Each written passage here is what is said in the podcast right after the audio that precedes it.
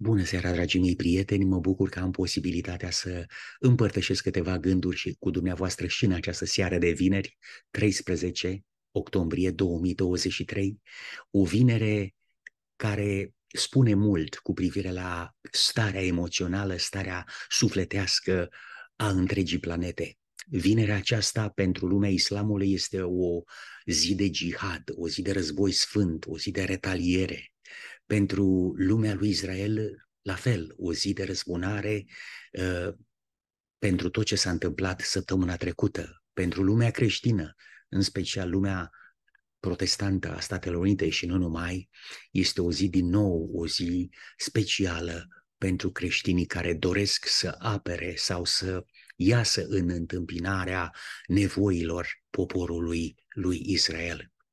Când toată lumea fierbe, când lumea stă pe un butoi de pulbere, m-am gândit că este relevant și face sens ca să împărtășesc cu dumneavoastră câteva gânduri pe care le-am intitulat pe scurt Orientul Mijlociu, sigur, perspective profetice și mă refer în special secarea Eufratului, o declarație pe care o găsiți pe paginile Scripturii în uh, Cartea Apocalipsei, capitolul 16, în special versetul 12, dacă nu mă înșel. Dragii mei prieteni, Orientul Mijlociu a fost întotdeauna un teritoriu ferbinte, plin de istorie și evenimente cu încărcătură spirituală deosebită, esențială pentru înțelegerea adevărului profetic și adevărului Dumnezeu în genere. Astăzi, în era modernă, avem pe de o parte turismul, dorința omului de a viziona uh, filme cu Ierusalimul, filme cu piramide, filme cu caracter istoric și istoric și chiar de a vizita locuri istorice, dacă vreți, cum ar fi partea de sud, partea de nord a Ierusalimului, gloria lui Israel sau piramidele din Egipt, care sunt un simbol al rușinii și umilinței lui Israel în cei aproximativ 400 de ani de sclavie, iar pe de cealaltă parte, sigur, influența și controlul locului sacru de către națiunile vrăjmașe lui Dumnezeu sau Dumnezeul lui, lui Israel. Deci, sub ce putere, sub ce călăuzire, cine controlează acest centru, terminus, al planetei Pământ, Ierusalimul geografic uh, de astăzi. Am auzit uh, cu toții evenimentele care s-au petrecut sau s-au depănat săptămâna aceasta și cred eu însumi sunt scârbit, m-am scârbit de atâta ură ambele părți, lumea vestului occidental și lumea estului, ne prezintă variante cât se poate de grafice cu privire la femei, copii, bătrâni și bărbați care au fost și mai sunt încă victimele violenței umane. Televiziunile, prieteni, la unison, și de o parte și de cealaltă, ne prezintă scene cât se poate de horror, cu un puternic impact emoțional. Ideologia războiului, se adeverește a fi extrem de reală, mai ales în descrierea lui Canvor Clausewitz, uh, care a scris cartea cu privire la război. Original, uh, numele lui era Von, von Kriche, care spunea războiul este prin urmare un act de forță menit să constrângă dușmanul să facă voia noastră. Dragii mei prieteni, cât de mult adevăr se găsește în declarația acestui domn care a scris această carte cu privire la război, tradusă în mai mult de 19 variante, 19 limbi, mă iertați. Parcă l-aud pe Mussolini și astăzi strigând, noi considerăm pacea o catastrofă pentru civilizația umană.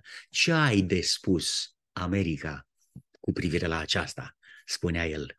Deci, pe vremea aceea, a lui Mussolini, America era încă o națiune care dorea pacea, iar forțele naziste considerau aceasta ca o catastrofă pentru civilizația umană. Deci, după câte se vede, au existat și mai există forțe în lume care nu doresc pacea, ci doresc războiul. De ce oare? De ce o fi pacea atât de periculoasă pentru unii?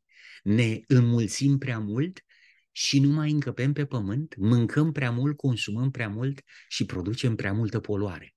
Eram în Canada în 2001 sau 2002, nu mai rețin, locuiam în Toronto și călătorind undeva, mi-aduc aminte, mi-a atras atenția un dialog sau o dezbatere interesantă la radio, un talk show susținut de CFRB 1010, în care moderatorul foarte entuziasmat agita o întrebare cu tâlc, dacă va fi sau nu va fi pace în Orientul Mijlociu.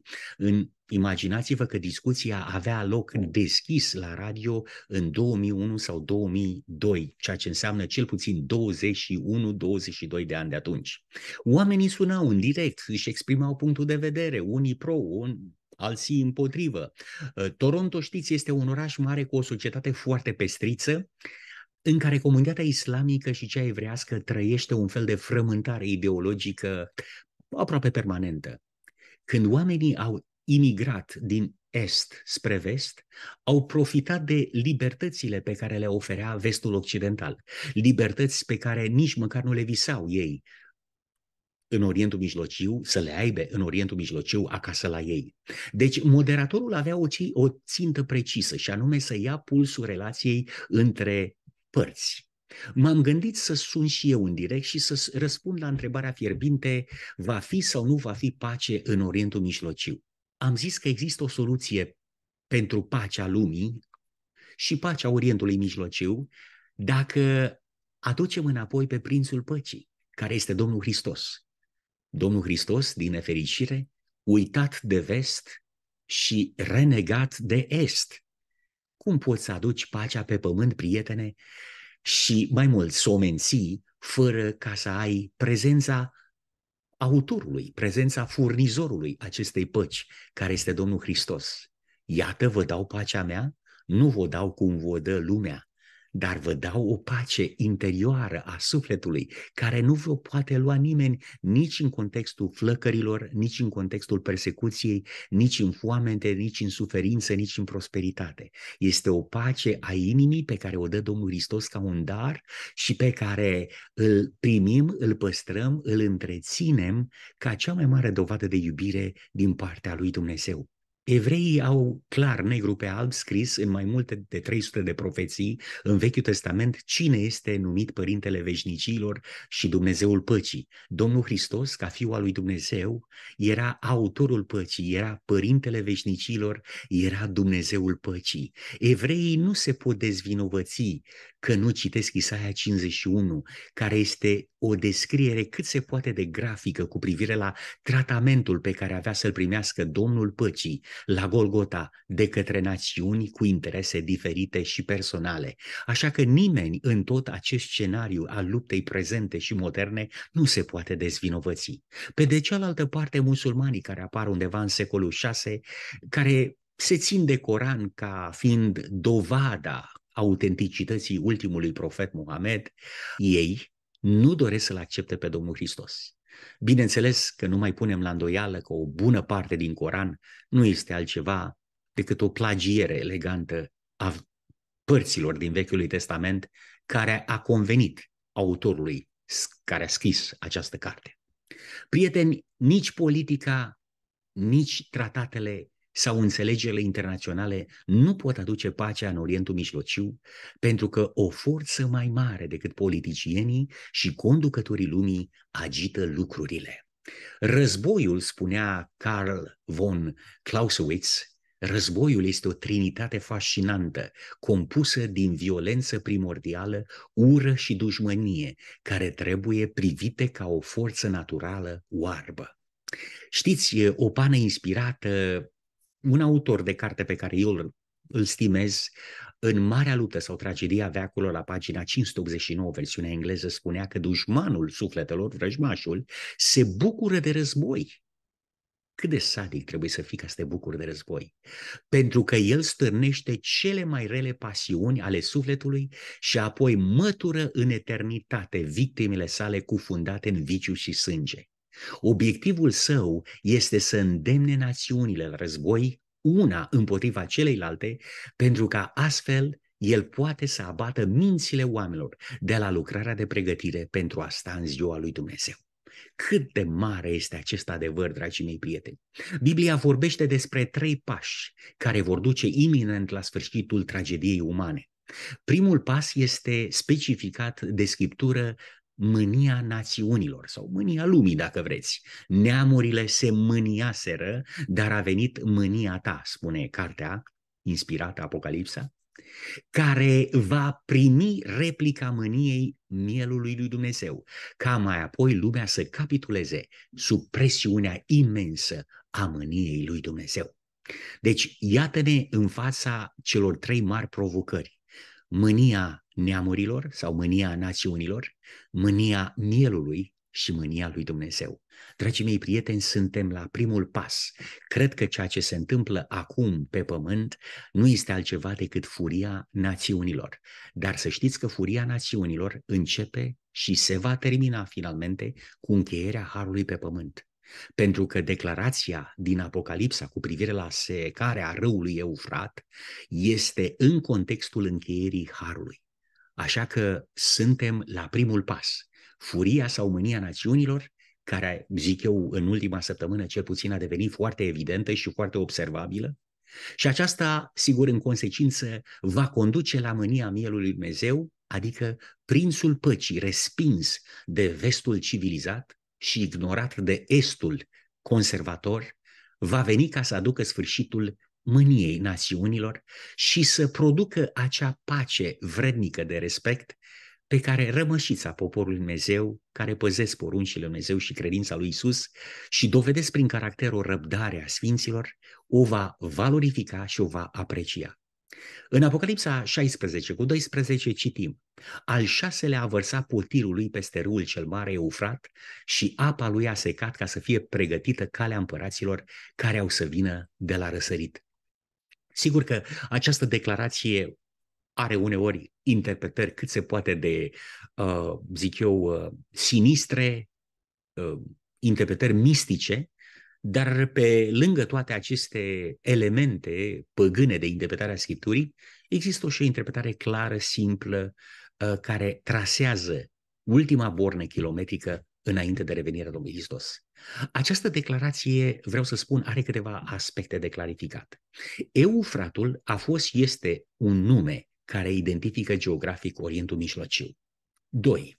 Apele, apele cele multe, nu? simbolizează națiuni, neamuri, limbi. Vezi Apocalipsa, uh, apele pe care le-ai văzut și pe care și-a de desfrânata sunt noroade, gloate, neamuri și limbi. Apocalips 17 cu 15.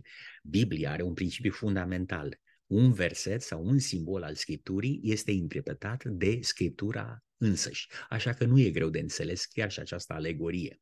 Secarea apelor înseamnă pierderea puterii și influenței națiunilor din zonă. Contextul este plaga șase, așa cum spuneam, adică după încheierea Harului, când de fapt nimeni nu va mai putea să facă ceva pentru a modifica propriul destin care să duce în veșnicie. Uh, să ne apropiem oare, prieteni, de acest eveniment multiplu, sec, secarea puterilor națiunilor din zona Eufratului și în același timp să fim martori la apariția împăraților care vin de la răsărit? Nu știm, dar știm că Domnul Hristos vine la, de la răsărit ca un nor mic care se vede de la răsărit, așa cum spuneam moarte, violență, cruzime, tot ce poate aduce războiul este mărturia a tot ce vede ochiul nostru în timpul prezent. Violența de care se face vinovat islamul astăzi și în trecut este violența de care se face vinovat atât creștinismul de tradiție, cât și Israelul din aceleași perioade. Întrebarea care o punea Eminescu, zic eu, foarte legitimă în scrisoarea a treia și care mi se pare fundamentală în dialogul acela între Mircea și Baiazid uh, era, practic, lovea Eminescu la rădăcina problemei. Ce îi mâna pe ei în luptă? Ăsta era, asta era întrebarea fundamentală. Ce îi mâna pe ei în luptă? Care era motivul pentru care Roma lupta împotriva uh, islamului, care era motivul pentru care islamul lupta împotriva Romei, ce îi mâna pe ei în luptă, care este motivul care stă la temelia acțiunilor celor din trecut și celor din prezent. Din prezent. Exact ceea ce spunea un autor de carte, zic eu, inspirat în următoarele cuvinte, se pare că e Hristos lumina lumii, dacă nu mă înșel, nu face parte din misiunea lui Hristos sau nu este parte uh, a misiunii Domnului Hristos de a-i obliga pe oameni să-L primească. Nu. Diavolul și oamenii acțion, acționați de spiritul său caută să forțeze conștiința sub pretenția de zel pentru dreptate, oamenii care sunt asociați cu îngerii răi aduc suferința asupra semenilor lor pentru a-i converti la ideile lor religioase. Dar Hristos arată mereu milă, căutând mereu să învingă prin descoperirea caracterului și iubirii sale, nu? Iată că această declarație mi se pare extrem de frumoasă și care arată diferența între Hristosul adevărat și Hristoșii mincinoși care sunt puzderie, uh, colportorii unei evanghelii false pe planeta Pământ. Uh, cu alte cuvinte, tot ce spunea Karl von Clausewitz în cartea lui despre război Uh, este adevărat. Războiul este, prin urmare, un act de forță menit să constrângă dușmanul să facă voia mea sau să facă voia noastră. În opoziție, prieteni, cu credința primilor credincioși creștini, asistăm astăzi, ce să zic, la dezvoltarea unei noi gândiri teologice care s-a născut din nefericire după Constantin cel Mare, Constantin I, care a contopit biserica sau a fuzionat biserica cu statul din naștere bisericii romano-catolice. Creștinismul a fost o religie minoritară în, la început, în cea mai mare perioadă a Imperiului Roman păgân. În vremea aceea, primii creștini au fost persecutați în mod crud pentru că refuzau să omoare în numele cezarului oameni pe care nu-i cunoșteau și considerau că autoritatea lui Hristos este deasupra autorității cezarului, iar cuvântul lui Dumnezeu, Biblia, cele zece porunci, legea lui Dumnezeu este superioară autorității legii cezarului. Când Constantin I, așa cum spuneam, s-a convertit la creștinism, aceasta a făcut ca religia dominantă a Imperiului Roman să fie, bineînțeles, un creștinism compromis care este desemnat de Scriptură sau identificat de Scriptură în a doua Tesalonici, în capitolul 2, versetul uh, 1 la 4, ca fiind lepădarea de credință. Deja sub domnia lui Constantin, ereticii creștini fusese persecutați. Începând cu sfârșitul secolului al IV-lea, religiile antice păgâne au suferit un proces, dragii mei, de travestire în formă creștină, până când biserica primară, biserica creștină, a asimilat păgânismul și ideologia acestuia într-o formă care a făcut lepădarea de credință un act imposibil de ocolit. În viziunea multor istorici, schimbarea constantiniană a transformat creștinismul dintr-o religie persecutată într-una capabilă de persecuție și uneori dornică de persecuție, vezi măre Doamne, în numele lui Hristos sau în numele lui Dumnezeu. Aceeași manifestare s-a născut în lumea islamică mai târziu, în secolul 6, nu? Ideea că Dumnezeu are nevoie de un braț de carne pentru a se ajuta pe sine în proclamarea împărăției sale, pedepsindu-și și răzbunând pe cei care refuză să se convertească la, mă rog, catolicism sau la islam, va lăsa o moștenire ca una dintre cele mai îngrozitoare și mai sângeroase scene prieteni din istoria omenirii. Convertirea ereticilor prin purtarea sau prin puterea sabiei, a fost ceea ce a făcut ciognirea cruciadelor cu jihadul. Coranul conține cel puțin 109 versete care vorbesc despre război cu necredincioșii sau infidelii, dacă vreți, adică non-musulmanii. Unele sunt destul de grafice, cu comenzi pentru a tăia capetele și degetele și pentru a ucide necredincioșii infideli oriunde s-ar putea ascunde. Musulmanii care nu se alăturau luptei erau numiți și mai sunt numiți și astăzi ipocriți așa cum era și în partea celor care, creștinilor care nu mergeau sau nu doreau să se înroleze în cruciade. Sunteți ipocriți. Și aceasta, bineînțeles că avea ca impact avertizarea lui Allah pe de-o parte sau pedeapsa lui Dumnezeu pe de cealaltă parte, că îi va trimite în iad dacă nu se alătură măcelului. Totuși, ce este important de real mintit, prieteni, este să reținem faptul că problema nu sunt oamenii. Nu. ci ideologia eronată care face să transforme omul în fiară. Ideologia e vinovată pentru produsul finit. Ideologia e vinovată pentru că avem de-a face cu oameni fiare. Iată câteva exemple care au mult de a face cu mentalitatea celor din islam și nu numai. În Coran, ă, capitolul 8, versetul 12, amintiți-vă că Domnul vostru a inspirat îngerii, se referea la Allah. Cu adevărat, eu sunt cu voi, spune el, deci păstrați tari pe cei care au crezut. Voi arunca groaza în inimile celor care nu au crezut, așa că tăiați-le gâtul și să le tăiați toate degetele la mâini și de la picioare. În uh, același capitol, la versetul 67, spune nu este de folos pentru un profet să aibă prizonieri de război până când nu a făcut un mare măcel în țară. Deci se vrea vărsare de sânge. Ăsta este Allah, nu?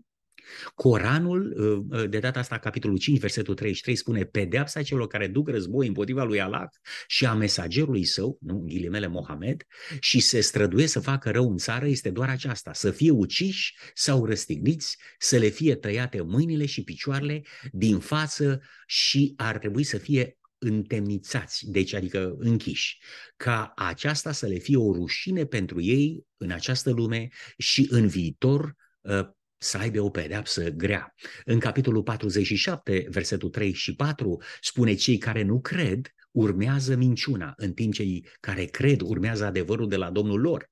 Așa că atunci când îi întâlnești, luptă jihadul, în cazul lui Allah, pe cei care nu cred, taie gâtul până când i-ai ucis și rănit pe toți pe mulți dintre ei, apoi leagă-i bine pe ei, adică luați-i captivi. Dacă ar fi fost voia lui Allah, spune versetul, el însuși ar fi putut cu siguranță să-i pedepsească pe cei infideli, fără voi. Luptați! Dar el, Allah, vă pune la încercare, unii împotriva altora. Iar cei care sunt uciși pe calea lui Allah, adică mor pentru această cauză a jihadului, el nu va uita niciodată faptele lor de credincioșie. Vedeți, dumneavoastră, acestea sunt doar câteva declarații care mi se par mie destul de importante, cu toate că în lumea catolică avem declarații sau bule papale similare în natură cu aceste declarații. Catolicismul este rezultatul creștinismului fuzionat cu politica și statul roman.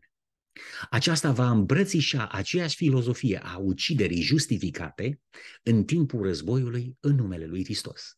Este destul de ciudat că însuși cuvintele lui Hristos au fost atât de repede uitate, atât de curând și locuite cu decrete, așa cum spuneam, ale statului roman și în cele din urmă continuate cu bule papale după căderea Imperiului Roman. Islamul promitea celor care mureau pentru cauza lui Allah virginele din sânul lui Avram. Papalitatea promitea celor care mureau pentru cauza Romei raiul lui Dumnezeu.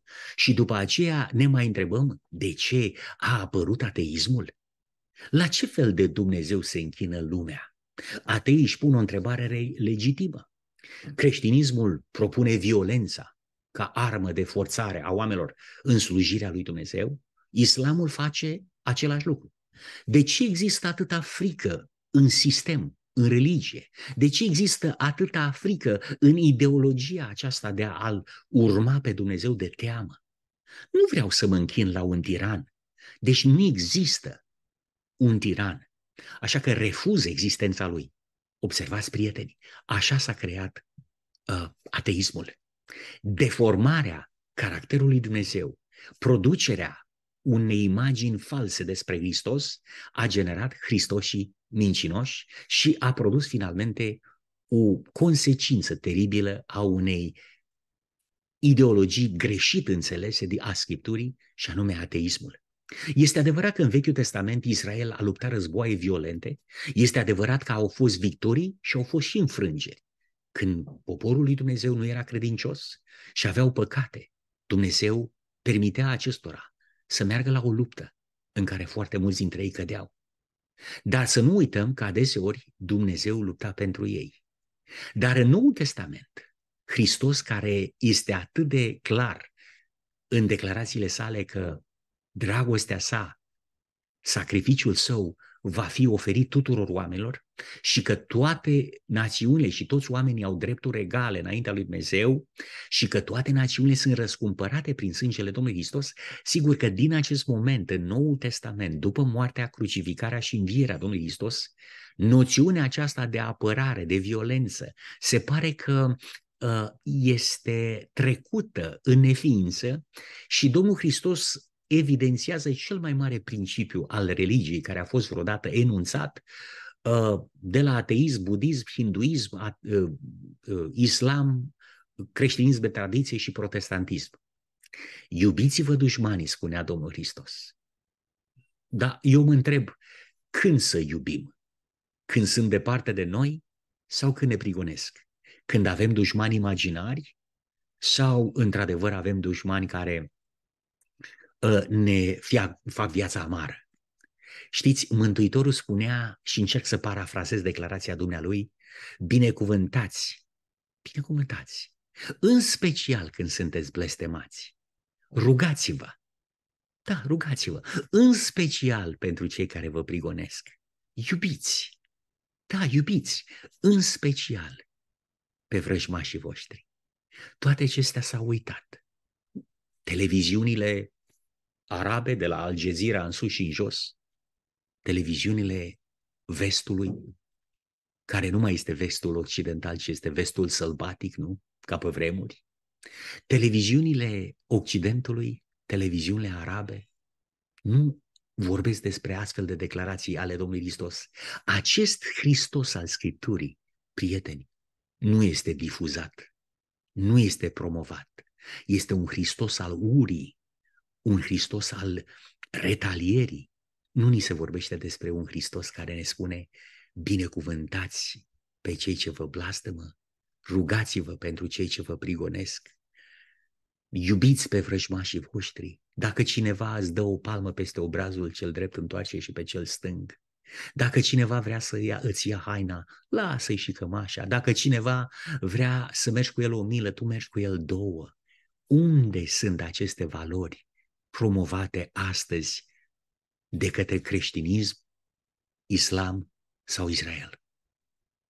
Toate acestea, spuneam, s-au uitat. De ce?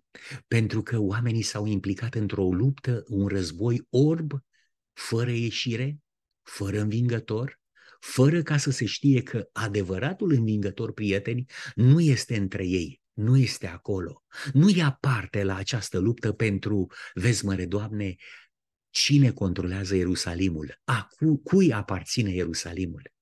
Nu mai contează acest Ierusalim pământesc. E prea corupt. Domnul Hristos a spus-o clar. Ierusalime, Ierusalime, de câte ori n-am vrut și eu, dar n-ați vrut voi. Lumea este coaptă de ură și de aceea oamenii cad pradă acestor emoții criminale, dragii mei prieteni. Sunt forțe care conduc războiul din culise, victimele apar la televizor, dar autorii războiului nu-i vedeți. Noi avem uh, un alt Ierusalim, poporul lui Dumnezeu acea mică rămășiță de oameni care au răbdarea sfinților și păzesc poruncile lui Dumnezeu și credința Domnului Hristos. Ei așteaptă un Ierusalim ceresc, așa cum spune că noi avem un Ierusalim, cetatea lui Dumnezeu care se coboară de sus din ceruri, de la Dumnezeu, dragii mei prieteni. Aceea este Ierusalimul, acela este, aceea este comoara noastră ce am înțeles eu foarte bine în această seară, în această săptămână, de la toate evenimentele care au apărut, este că noi, oamenii de rând, nu avem control asupra noastră, prieteni, nu avem control asupra prezentului și viitorului nostru. Dacă oamenii merg la culcare și nu se mai trezesc, nu este pentru că așa au ales ei, ci pentru că cineva sau câțiva se cred stăpânii lumii. Știu că ura întunecă rațiunea, recunosc că este aproape imposibil, prieteni, să raționez cu cei care au pierdut stăpânirea de sine. Dar simțul datoriei mă îndeamnă și ne îndeamnă să exprimăm un punct de vedere scripturistic în aceste vremuri întunecate, chiar dacă s-au făcut atât de târziu în noapte și șansele ca omenirea să mai primească cuvântul lui Dumnezeu uh, sunt aproape epuizate. Există o pană inspirată care spune că atunci când calamitățile apar pe pământ și mii și sute de mii de oameni mor, se pare că Harul lui Dumnezeu, Duhul Sfânt al lui Dumnezeu s-a retras din zona respectivă și oamenii rămân complet în întuneric sub influența unei alte puteri care nu aparține cerului. În Matei, capitolul 5, versetul 43 la versetul 48, mi se spune, așa cum spuneam, iubiți pe frășmașii voștri uh, uh, și, și încercați să faceți din acesta principiul cel mai mare al vostru, că dacă iubiți numai pe cei ce vă iubesc și urâți pe cei ce urăsc, ce lucru neobișnuit faceți? Păi asta o fac și musulmanii, și hindușii, și uh, budiștii, și ateii, și catolicii, și protestanții, și neoprotestanții, și musulmanii, toți iubesc pe cei ce iubesc, pe cei ce sunt a lor. Dar dacă vrem să ne alegem un tată, că tot e vorba de războiul sfânt, e Allah sau Dumnezeu, Iisus spune foarte clar, nu voi alegeți pe Tatăl, ci caracterul vostru îl alege pe Tatăl. Dacă vreți să fiți fii ai Tatălui vostru din ceruri, iubiți pe vrăjmașii voștri. Binecuvântați pe cei ce vă plastămă și rugați-vă pentru cei, ce vă pregă, pe, pentru cei care vă prigonesc, ca să fiți fii ai tatălui vostru. Iată identificarea, iată reperul. Dacă vrei să-L ai pe Dumnezeu de partea ta sau să știi că tu ești de partea lui Dumnezeu, fă aceste lucruri. Cel mai înalt, cel mai extraordinar principiu prezentat de Scriptură în Noul Testament, principiu de care nimeni nu vorbește astăzi la televiziune. Iubiți pe vrăjmașii dumneavoastră. Vă rog să-mi spuneți unde ați văzut în televiziune naționale, din vest sau din est, că se promovează acest principiu al caracterului Domnului Hristos.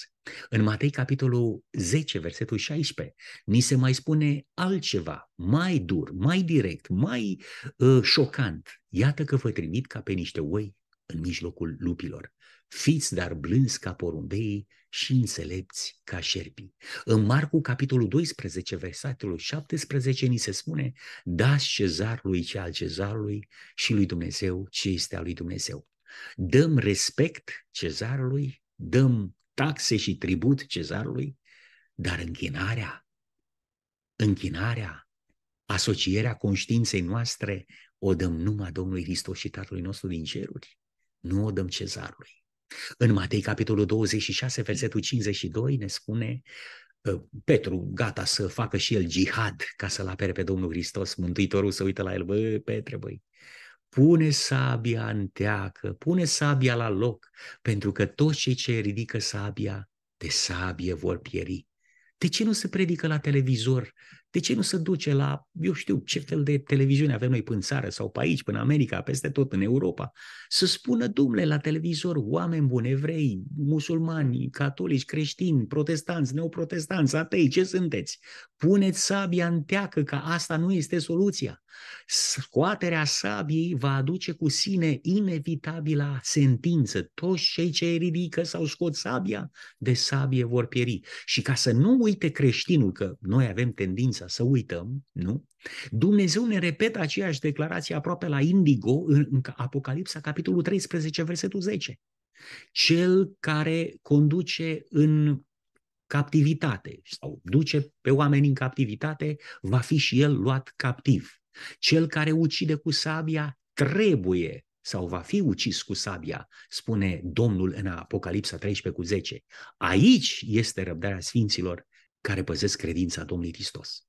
În fapte, capitolul 5, versetul 29, ni se spune din nou, Petru și cu apostolii au răspuns celor care le spuneau, bă, să nu vă mai prind că predicați în numele Domnului Hristos. Judecați voi singuri dacă e mai bine să ascultăm de Dumnezeu decât de oameni. Și în ultimă instanță, în 1 Corinteni, capitolul 13, versetul 13, ni se spune, prieteni, și astăzi, acum, ă, rămâne doar acestea trei, credința, speranța și dragostea. Și dintre toate, cea mai mare este dragostea. Prieteni, noi alegem în această seară dacă vrem să fim victimele urii, să fim uh, agenții resentimentelor, răzbunării și retalierii sau să fim agenții iubirii, cerești a iertării, care în primul rând pansează sufletul nostru și, pansea, și ne vindecă rănile făcute de păcat. Uh, pe vremuri, mi-aduc aminte de un documentar uh, slash film prezentat, l-am găsit în bibliotecile americane vreo 20 de ani în urmă, se numea Băiatul în haine brăzdate sau Băiatul în haine de prizonier. Se, filmul era foarte mișcător, uh, undeva la, lângă gardul unui lagăr de concentrare, exista o garnizoană militară nazistă în care oamenii trăiau ca familie, ofițerii SS care, mă rog, supravegheau acel lagăr de concentrare. Se face ca narațiunea acestui film povestește despre o familie a unui ofițer SS care are un băiat drăgălaș. El, tatăl, un tiran care se comportă urât cu evrei în uh, acel lagăr de concentrare, soția o femeie modestă și umilită, uh, temătoare de Dumnezeu, băiețelul uh, cumva scapă de sub supraveghere și merge lângă gardul acestui lagăr de concentrare și se împrietenește cu un băiat tuns la zero, evreu de dincolo de gard. Văzându-l slăbuț, văzându-l amărât, copilașul băiatului sau ofițerului SS să duce în casă și pe furiș, aduce mâncare copilului de aceeași vârstă și o strecoară sau o oferă prin gard. Prietenia lor crește în intensitate până când într-o bună zi băiatul din lagărul de concentrare se hotărește să aducă niște hăinuțe de ale lui, tot așa, hăinuțe brăzdate, nu, de deținut, pe care copilul ofițerului SS le îmbracă și se strecoară și el pe dedesubtul gardului ghimbat și merge să vadă și el cum este în lagărul de concentrare. O zi, două, trei, se întorcea înapoi în film se pare că părinții au interzis să se mai întâlnească cu copilașul evreu, dar băiețelul uh, ofițerului nazist n-a ținut cont de acest sfat. Și într-una din zile, dragii mei prieteni, când s-a îmbrăcat acolo pe furiș în hainele unui prizonier evreu, el, copil cu sânge albastru din neam de uh, uh, german, au intrat și o alarmă instantanee a avut loc în momentul în care ofițerul SS, de ură sau de furie, că micuțul lui, băiețelul lui, este atras de prietenia cu acel copil evreu, a hotărât să-i bage pe o bună bucată de evrei la, cazar, la gazare, camerele de gazare, cu copii cu tot. Ce n-a știut acest ofițer SS e că atunci când a dat alarma și a luat cu forța pe toți evreii îmbrăcați în haine brăzdate, între acei evrei era și fiul său, travestit în haine de evreu. Acolo, în camera de gazare, cei doi copii micuți au murit, îmbrățișați, ca un act de prietenie. Mai târziu, când s-a făcut seara și ofițerul SS a venit acasă, a văzut că copilul lipsea. Un gând ciudat i-a trecut prin minte ca un fulger.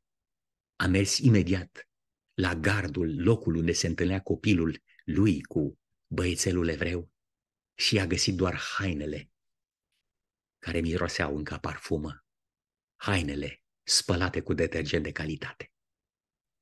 Dar el, copilul, nu mai era. Atunci au dat seama prea târziu că ceea ce simțeau evreii ceea ce simțeau mamele, tații și copiii care mureau gazați în Auschwitz, Mauthausen, Krasenka, Dachau și celelalte lagăre de concentrare, câte ori mai fi fost. Acum, ofițerul SS are marea binecuvântare de la Dumnezeu să simtă și el cum simțeau ăilalții de după gard. Dragii mei prieteni, concluzionez această seară cu câteva gânduri de suflet copilul de neamț nu e vinovat pentru că tatălui e rău. Copilul evreu nu e vinovat că e după gard. Ei au găsit alte punți de comunicare, au găsit alte metode de călăuzire. Copiii nu sunt vinovați pentru politica mizerabilă a oamenilor de sus. Filmul se încheie cu un deznodământ trist pe care nu doresc să-l împărtășesc aici, dar ofițerul SS se pare că a primit și a învățat o lecție care n-avea să uite, să o uite niciodată. Totuși, eu cred că ceea ce se întâmplă în Israel la ora actuală nu este sfârșitul lumii, este într-adevăr uh, un moment trist în care lumea poate fi aruncată în aer, așa cum se zvonește de un al trei, treilea război mondial, se pare că atât de mult se vorbește de acest al treilea război mondial, că cineva are o pasiune, dorește acest al treilea război mondial. Dacă am vorbi, dacă am dori pacea, oamenii ar vorbi de pace, dar oamenii nu iubesc pacea, vorbesc de aceea, vorbesc de război. Sfârșitul lumii va veni, dragii mei prieteni. Poate că harul se va încheia odată cu măcelul acesta teribil, care nu va mai putea fi controlat de nimeni și de nimic. Aici, în America, islamul, oamenii au ieșit în stradă, proteste, bătaie unii împotriva altora. Poporul lui Dumnezeu stă departe de asta. Noi, cei care iubim Ierusalimul Ceresc, cei care suntem îndrăgostiți de o patrie mai bună, stăm deoparte de politica lumii prieteni. De aceea, când Evanghelia aceasta va fi împărtășită la toată lumea, la orice popor, la orice limbă, la orice neam, atunci va veni sfârșitul. Pe undeva, dragii mei prieteni, îmi fac și eu mea culpa împreună cu dumneavoastră. Poate că n-am fi avut un moment de genul ăsta dacă Biblia ar fi ajuns la palestinieni, dacă Biblia ar fi ajuns în țările arabe, dacă noi creștinii am fi fost creștini cu adevărat și n-am fi fost vinovați, acuzați pe drept de păgâni, că avem un dublu standard și un caracter duplicitar, că noi creștinii ne-am pierdut puterea și că nu mai putem impresiona pe nimeni, că am ajuns atât de lumești. Dragii mei, pe de o parte, noi cei cu Biblia în mână avem datoria să ne culpabilizăm pentru circumstanțele în care lumea se găsește. Dacă Biblia ar fi ajuns acolo, în Gaza, înainte ca armele să ajungă, eu cred că lumea ar fi fost diferită. Din nefericire, n-a ajuns Biblia noastră pe fâșia Gaza sau în Israel. Ultimii pași, ultimile respirații ale acestei lumi se găsesc, dragii mei prieteni, în următoarele declarații, zic eu, foarte importante. Respingerea Domnului Hristos. Am văzut într-un videoclip prieteni și frați evrei care scuipeau crucea. Nu că mă închin sau nu mă închin la cruce, că e mai puțin relevant. Dar e vorba că respingeau cu scârbă sacrificiul făcut de Domnul Hristos. Sunt diferențe fundamentale între creștini și iudei, care sunt trecute cu vederea la ora actuală de dragul politicii comune. Ce se petrece acum în lume, dragii mei, este gongul ultimului act. Și în curând se va trage cortina și se vor vedea acele imagini superbe ale Universului lui Dumnezeu. Se va vedea cerul, pământul va îngheța, nu se va mai schimba nimic. Cine este drept să fie drept și mai departe. Cine este sfânt să se sfințească și mai departe. Totul rămâne așa cum e, nu se mai schimbă nimic. Lumea la ora actuală este împărțită, dar Apocalipsa, capitolul 16, spune că lumea va fi unită pentru un război al zilei cele mari împotriva lui Dumnezeu. Deci acum, atâta vreme cât lumea este despărțită, nu vine sfârșitul lumii. Sfârșitul lumii vine când lumea va fi unită împotriva lui Dumnezeu și împotriva Domnului Isus Hristos. Dragii mei prieteni, în această seară vreau ca în aceste zile de întuneric modern să putem să ne rugăm, să plângem între tindă și altar, ca să tragem concluziile importante pentru viața noastră. Nu mai e mult și mergem acasă. Contează cine moare sau cine nu moare, atâta vreme cât noi pierdem mântuirea. Cred că ceea ce este important este viața veșnică și nu crâmpeiul acesta de, de viață pe care le avem. Există oameni care trăiesc, dar totuși nu știu că contul vieții lor a fost încheiat. Dumnezeu să-și facă milă de noi, ca în orbirea noastră să putem să ne bucurăm de clipele de har pe care le mai avem și pacile prăfuite ale Scripturii să fie citite. Vă mulțumesc pentru această seară și ne rugăm pentru cei din Israel, ne rugăm pentru cei din fâșia Gaza. Am văzut fetiță de 10 ani care spunea cu lacrimi după, mă rog, revanșa sau retalierea Israelului. Fetiță de 10 ani zice, aș vrea să fiu și eu un om mare ca să pot să ajut. Aș vrea să fiu și eu uh, învățată, să pot să devin un doctor, ca să pot să particip, să mângâi suferințele oamenilor. Un copilaș care nu-i de vină că Hamas a venit și a făcut ce a făcut. Dragii mei prieteni, mi-a plâns inima în mine când mi-am dat seama câți oameni nevinovați suferă pentru deciziile criminale care sunt luate la cel mai înalt nivel în lumea nevăzută. Bunul Tată cere să ne ajute să ne pregătească pentru vremurile tulburi care vin. Parcă a dispărut virus, nu mai vorbește nimeni de el. Acum uh, toată lumea se concentrează asupra acestui subiect. Când se termină războiul, ne întoarcem la virus și după aia invers. Ca să nu se plictisească lumea, asigurăm varietate. Dragii mei, trăim în lumea minciunii, unde totul este un teatru ieftin. Dumnezeu să ne dea putere să trecem prin suferințe și necazuri și să ne pregătim pentru Ierusalimul care vine de sus, nu Ierusalimul de acesta care a fost construit, dărâmat, iară construit, arat de romani, că n-a mai rămas piatră de piatră pe el. Și acum din nou reconstruit, prieteni, totul va fi distrus. Să ne ajute bunul Tată Ceresc să rămânem mai săi, de acum și în veci. Amin. Să ne rugăm. Doamne Iisuse, să mulțumim pentru har și milă. Ai milă de copii, de femei și de bărbați. Ai milă de toți cei care au sânge roșu. Ajută lumea, oamenii. Salvează tot, tot ce se mai poate salva din nebunia pe care noi oamenii am produs-o prin neascultare. N-avem cuvinte să-ți mulțumim că încă mai trăim și avem o coajă de pâine pe masă și poate mai mult. Ajută-ne, noi cei care trăim departe de meleagurile războiului, să apreciem valoarea harului zilei, să apreciem dragostea ta și liniștea pe care o mai avem ca să ne putem pleca genunchi înaintea ta. Pentru toate îți mulțumim. Amin.